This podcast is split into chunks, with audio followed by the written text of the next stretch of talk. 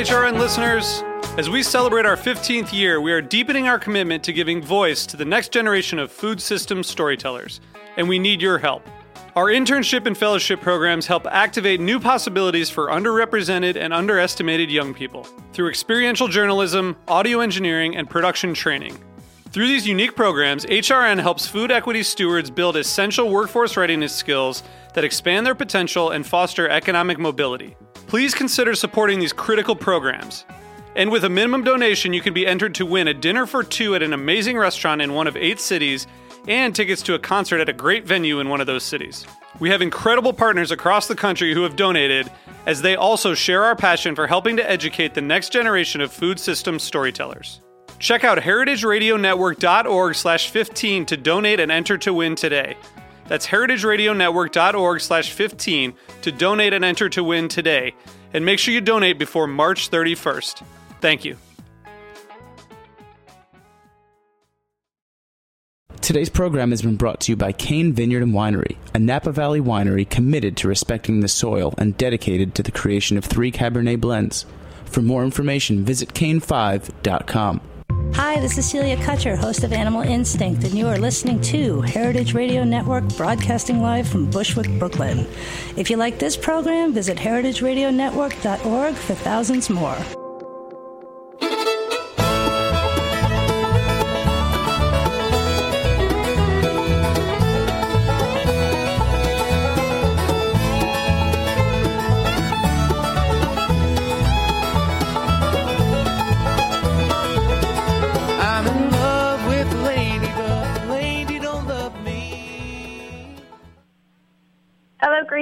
This is Greenhorns Radio, radio for young farmers by young farmers. I'm your host, Deborah.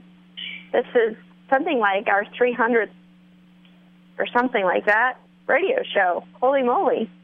And I'm happy to be joined today by Nikiko Masumoto from the Central Valley of California, second generation peach farmer. Oh, more than one generation.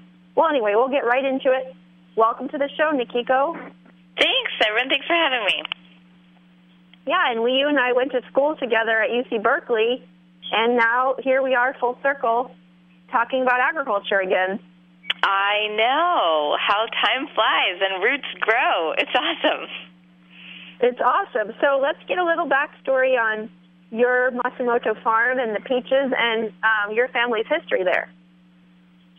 Yeah, sure. I'm I'm super blessed and lucky. I am the fourth generation to get to touch and work the same soil.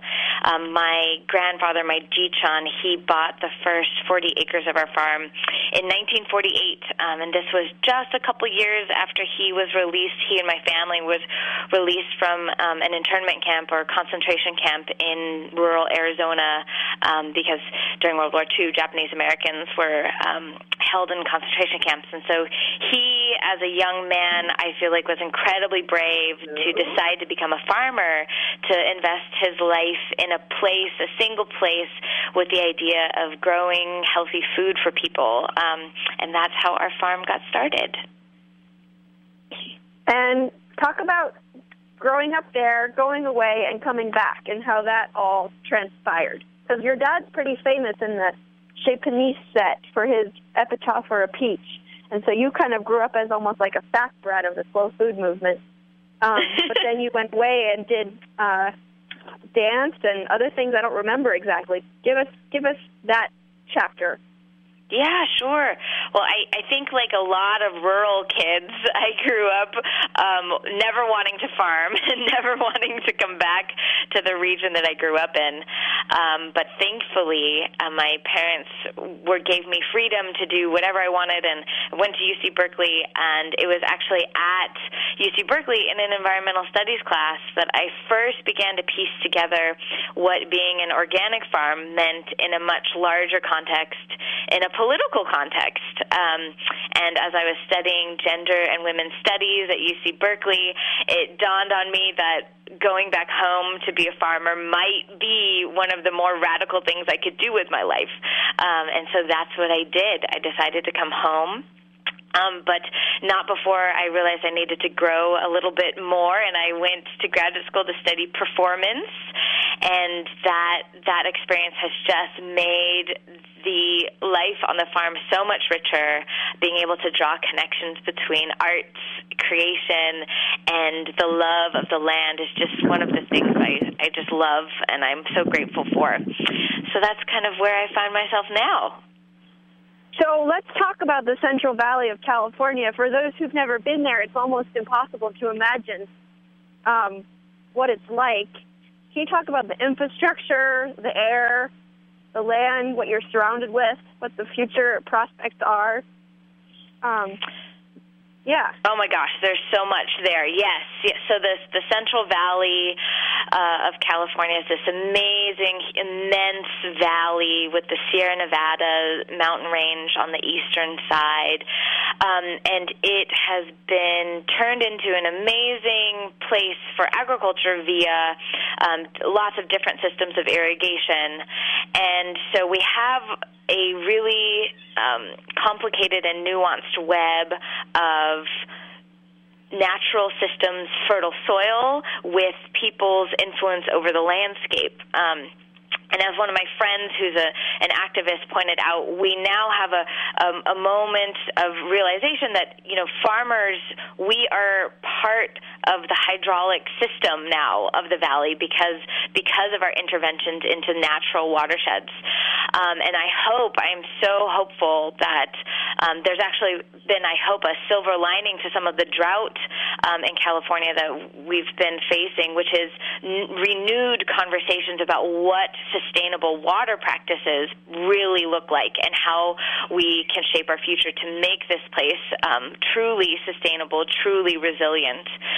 Um, so that's that's kind of a, shorthand on the waterfront. Um, we have lots of challenges and opportunity here. Our, our valley, because of its topography, also happens to be a pocket where polluted air and um, um, air with lots of different particles tends to settle, and so we can can think of ourselves as leading stewards of air quality, and I certainly hope that our future um, continues to be full of, of really helpful practices to make the air better.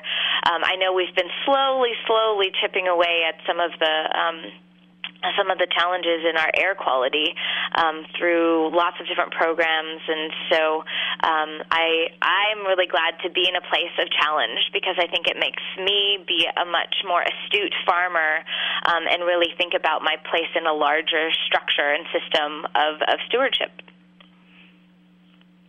Well, it's a good thing you were raised eating peaches. You can have such a peachy outlook in a place of such profound challenge in terms of the mega irrigation structures that Mhm. are underlying that valley and its prospects. Let's talk about what clothes the the valley that you're on. What clothes are you wearing there, crop wise, in the valley? I know that some of those crops are quite expensive, water wise, um, and some of them are less expensive. Um, and I don't really know where peaches fall on that spectrum. Yeah, I'm not. I'm. I'm. I'm not sure in terms of the actual calculations um, where peaches fall either. Uh, I know that we've throughout the drought we've been really trying to experiment expanding our tool chest of what we might do in worst case scenarios. Um, so last year we practiced a, an experiment on every single variety. We have about 10 varieties of stone fruit. Um, we practiced deficit irrigation, and so we really cut back on the water that we used in, in portions of each field to test to see what would happen. Um, and it, it, was, it was an interesting experiment. Some of the trees really did not fare well. Other trees were fine, but the fruit itself was really small. Um, so we are doing our best to try to come up with lots of different ideas of how we might respond to water shortages. Um, and one of the other responses that we we have had because we have um, perennial crops is that we've fallowed land, um, and we we're concentrating on trying to grow the best peaches, nectarines, and grapes for raisins that we can on um, smaller acreage, so that you know by using a little bit less water that way, we might um, be able to to get back move towards a stasis instead of depleting our water resources. Um, so it's a it's a it's a constant challenge, and and especially when you're growing something like stone fruit and vines that you know are are the, those trees. Our oldest orchard is is about 50 years old, and it's it's beautiful and habitat to so many native bees and and plants and cover crop, and so um, thinking about the future and what sustainability looks like, and and if we might have to transition to growing something else, you know, it's it's something we're considering, but it's also a it's a really emotional decision um, because we I've grown up with these trees and it's something we we don't take lightly. Um, but but for sure, I I don't think I would be in this this work if I didn't believe in the resiliency of the land and of farmers, um, and that I'm, I'm committed to the bigger picture um, more than just my individual vision of what I think our farm is going to look like. Um, so yeah, maybe those peaches do help me have have a better a better outlook on things. Well, and there you are in um, the context of this big valley, and you know, a question I have as an as somebody coming in with the advantage of four generations, and the the you know some security in terms of your markets and your systems is almost you know how how are you able to use that land in that work of preparing for the future? And it sounds like this experimentation that you're doing is a part of service, is a service work towards the future in exploring uh, and investigating what might be relevant across broader acreages. Um, and I wonder maybe a little bit about the conversations that are going around, the tactics that are being explored. Um, you know, crops have changed before, crops have, have failed before you know the the the the French the French wine industry was struck down by Phytophthora. You know, we've had the Irish potato famine. There's a whole long series of stories to do with rapid and radical shifts mm-hmm. in agricultural systems that were very well established and that had to um, reevaluate a path a path forward and often you know shift quickly. And uh, I just wonder what the kind of word on the word on the street is in the Almond community and some of these other perennial communities, mm-hmm. how they're thinking about change and how you, as a young bud, but a young bud with four generations behind you, um, are are going to navigate that space. Yeah, that's a really good question. Um, I, I definitely find a lot of inspiration from folks in the sustainable agriculture community. Um, I just got to spend some time a couple weeks ago on an organic walnut orchard up near Sacramento in Winters, California. Um, and it was amazing to see the innovative um, strategies that they're using to try to conserve water, to try to recharge groundwater basins. Um, and I mean, they, it was amazing to see 1,500 sheep grazing in a field of organic walnuts, cutting the cover crop down. It was it was just incredible. So I do think that there's a lot of that we are definitely not alone in our quests and in our willingness and openness to experiment with methods that that really place resiliency and, and the land ahead of um, profit and, and, and things like that.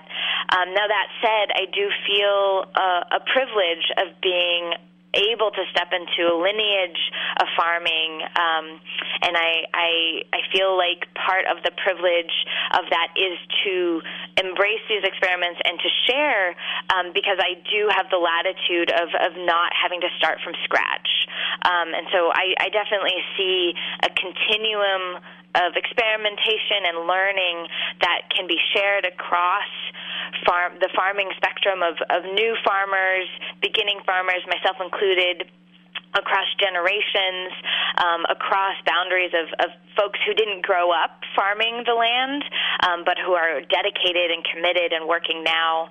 I'm very optimistic that spaces, um, especially in sustainable ag communities, ha- really have kept that, that kind of open spirit that I think is the key to adapting, um, adapting to the future, preparing for the future, um, and, and making sure that there's a place for as many people as possible in our food, food future. Well, I like the spirit part, and obviously, the more manure of sheep there is in the on the land, on the surface of the land, the more spirit there is in the land itself, Mm-hmm. in terms of the diverse microflora and fauna, the creatures Mhm. of the land, who, as we all know from our training in organic agriculture, are drought proofers, and that soil biology is a critical ingredient for resilience. But one thing we have to remember in our spirit talk and in our biology talk is that so much of the context for farm economies on a family scale, on a on a business scale, on a regional scale, is shaped by agricultural policy. And in transition, especially, it feels like getting uh, getting into a framework of possibility within the policy realm is challenging.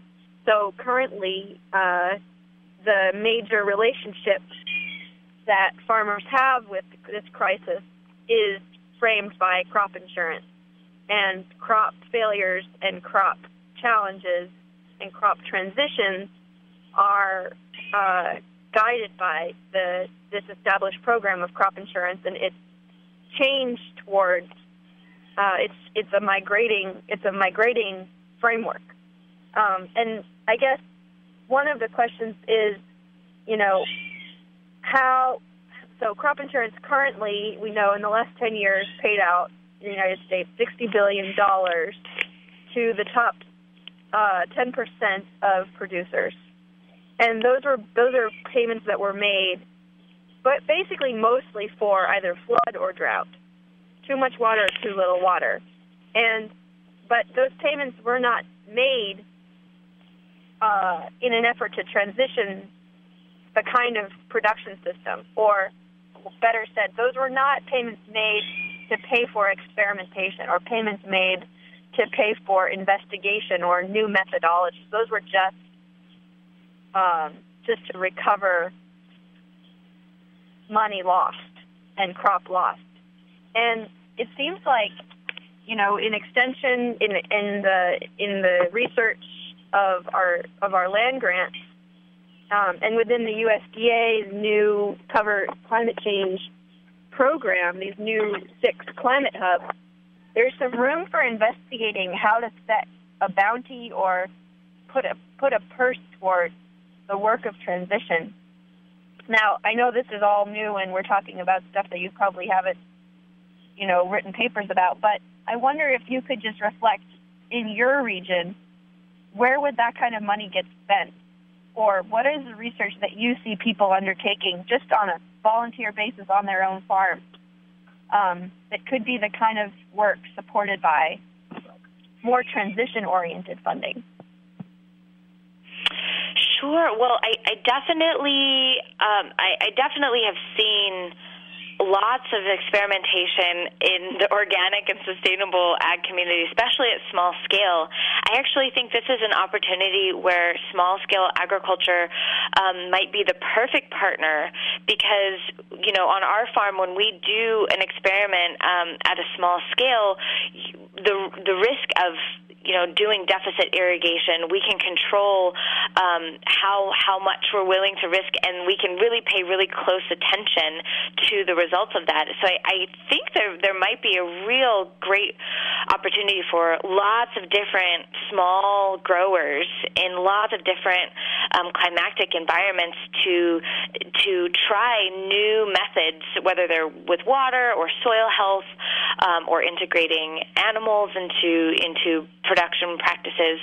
Um, I, I would hope that the the wisdom of lots of many, many, many different experiments and lots of a community of learning um, could help to get us closer to a wider array of tools um, uh, that people could use at lots of different scales to transition farming from the state it is now um, on a macroscopic scale to to something that is more resilient, much more responsive to changes in climate, to um, the needs of the soil and the air and water ab- above you know above the profit margins. So I think maybe there's a partnership there between small small growers to be had. So essentially, small is beautiful, but small is also tactical in terms of the experimentation needed to readapt our larger scale landscapes for the future. I, And I, I absolutely think so. Are I think it's, allies for like so much, so much time is wasted um, in the discourse of pitting growers against one another, and in fact, uh, in this case, in this framing, you know, the small farmer is a huge ally of the large farmer. Um, and that's something we've seen in the organic movement that, uh, you know, often idealists and, and, um, you know, and hippies have gone and invented a marketplace that's now a very lucrative marketplace for larger producers to enter and, and kind of like invented the whole organic sector. And, um, but the the whole the work and the discourse and the consciousness and the uh, and the kind of venues for exchange seems to be not yet very developed when it comes to this kind of resilience project. And I guess the next kind of question is like, where are these conversations going to happen? How is this data going to be shared? And and what are the means by which we, between these communities, share these experiments? I think. Do you guys have a Grange? I, am not aware of one in our area. Um, I do think that there are social networks that are enabled through um, our digital world that are through that so, that are enabling some of this information to travel. But yeah, I, I agree with you. I think there's there's some room for growth in terms of how we might organize ourselves to share some of these strategies of resilience. Yeah, let's explore that. Definitely. So, what else do you want to talk about? Oh gosh, well, I, what I want to I want to know about what you're hearing and some of your perspectives. What what gives you hope about food and farming these days? Well, I just listened to a great talk on sun, on Saturday by Vandana Shiva, and she was talking in Southern California, where um, there's a proposed campaign to spray imidacloprid and pyrethroids across the whole valley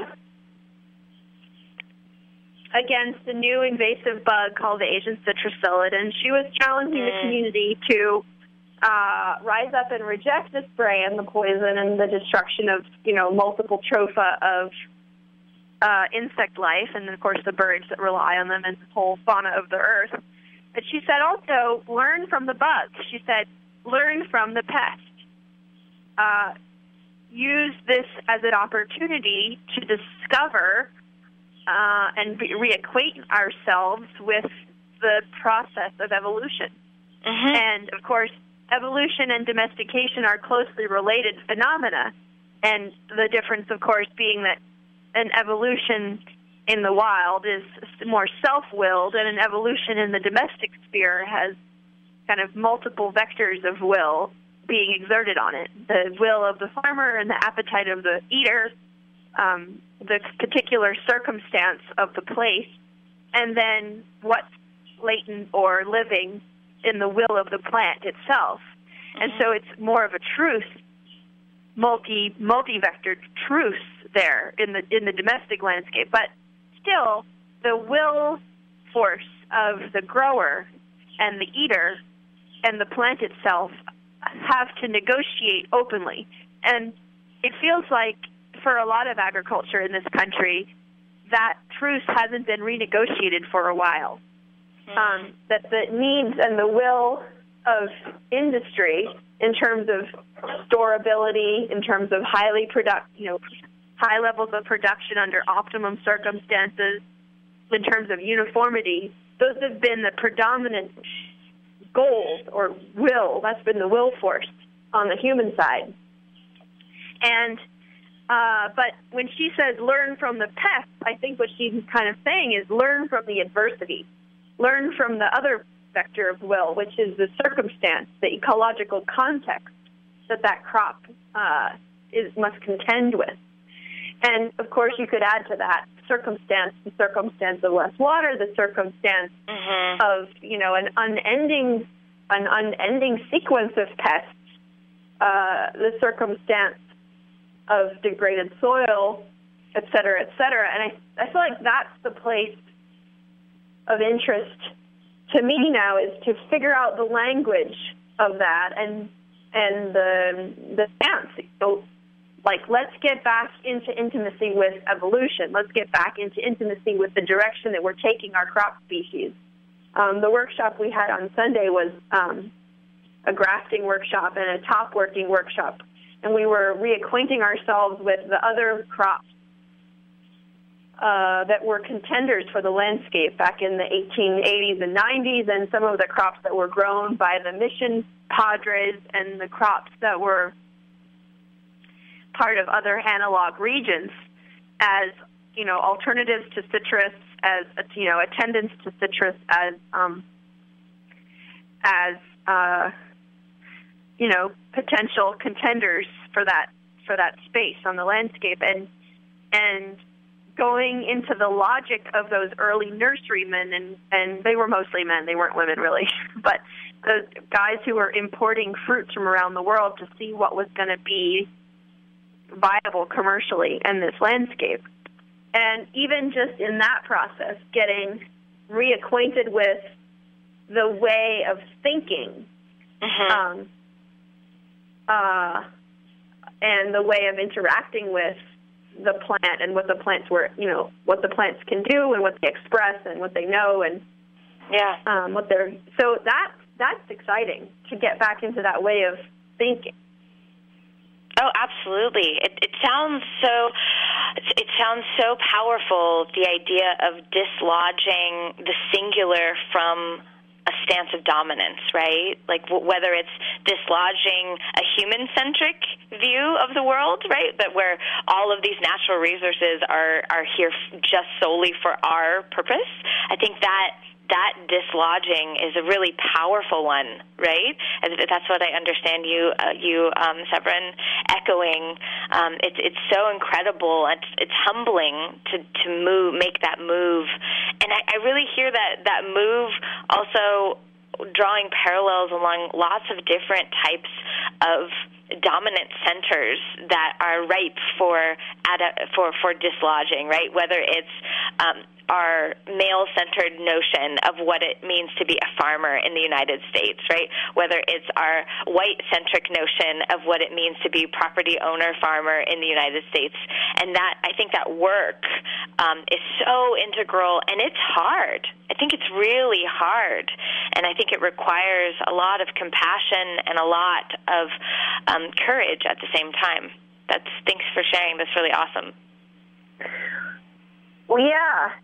Um, well, and you know, this is a thing we've been saying lately. Is or I've been noticing. I think partially because of the political discourse is you know who is what we are we talking Mhm. about in the we's that we are talking and the we of the New York Times or the we of Donald Trump or the we of white man one percent or the we of educated people or the we of urban people or the you know if you start parsing into the we of all sorts of we statements that get flung around, uh, it's very soon very obvious that um, it's not a very inclusive we. And it's Right, certainly not right. a, a we that's that's that I it's not a relevant we. it's not a we that's relevant to the reality. That Right, we and- and it's so- we will face. hmm And it, it seems so easy to um, think of a singular notion of we when you're in a homogenous environment, right? Um, I I dream of and try to practice all kinds of conversations across so many different lines of difference.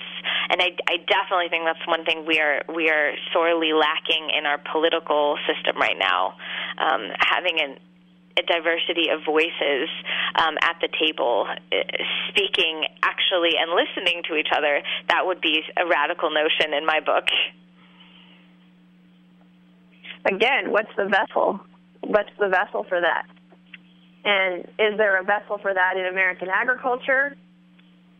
Um, you know, that's been one of the one of the powerful trends in American agriculture. I just learned last week the statistic that in 1910, 13% of U.S. farms were black owned, and today it's less than 1% of farms under um, African American lineage ownership. And the contraction of ownership, uh, uh, of minority ownership, has been one of the you know powerful trends. I know in the last census um, that Latino farm operators increased, um, as did women farm operators.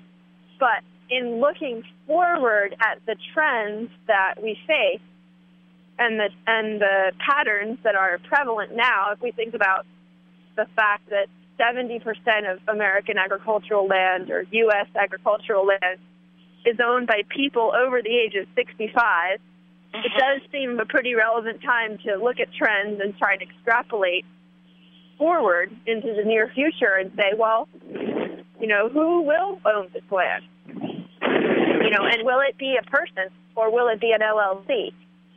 Um, and you know, are those spaces even more exclusive and you know a constrained we, a, an urban we, a corporate, a corporate we, uh, an investor we?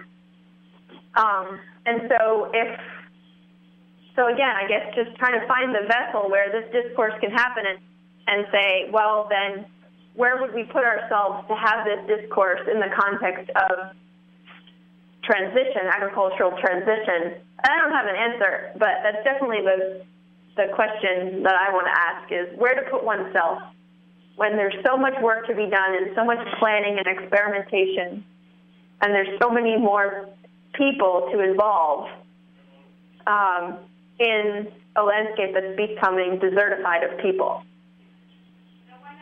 Yeah, I definitely think you're you're speaking to the formidable challenge of how we change the the structures of our policies and our our world, right?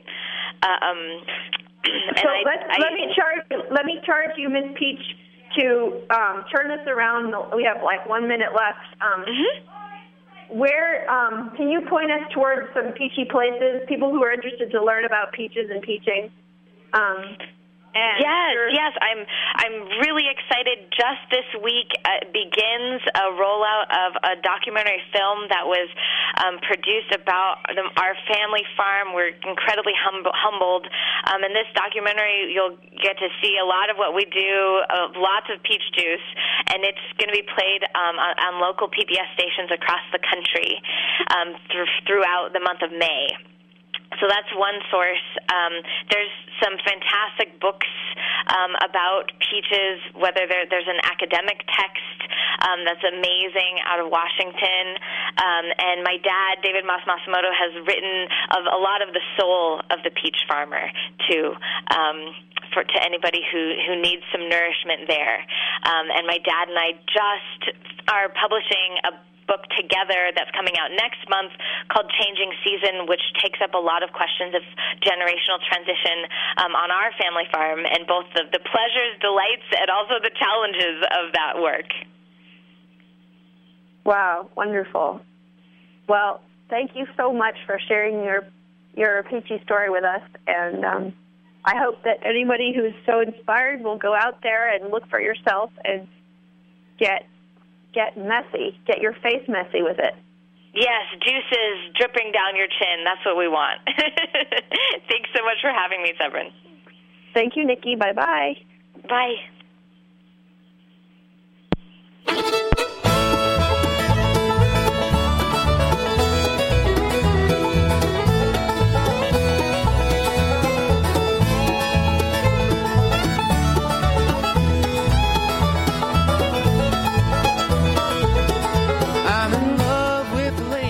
For listening to this program on heritageradionetwork.org. You can find all of our archived programs on our website or as podcasts in the iTunes Store by searching Heritage Radio Network. You can like us on Facebook and follow us on Twitter at heritage underscore radio. You can email us questions at any time at info at heritageradionetwork.org. Heritage Radio Network is a nonprofit organization. To donate and become a member, visit our website today. Thanks for listening.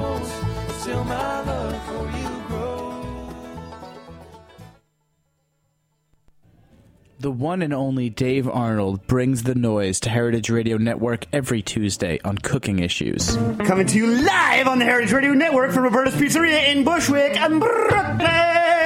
if the bomb was going to drop and you only had 15 minutes, which is like, I can, I can make a sandwich in 15 minutes. He would be eating a sandwich. I'd kiss my wife, make a sandwich. if you believe that it's all about to be over, why eat healthy? I'm not a freaking Neanderthal. I like a tempered ice cream sandwich. But it's the only way to get around it if you're a party master because you, you- you're going to wind up, like, your kitchen's going to fill with dishes. And is Some there. people have commercial dishwashers in their house. Who? I've seen them. Who? I've seen them. Who? really rich people. For more mile a minute knowledge from Dave and the crew, listen to Cooking Issues, available on Heritage Radio Network, iTunes, and Stitcher.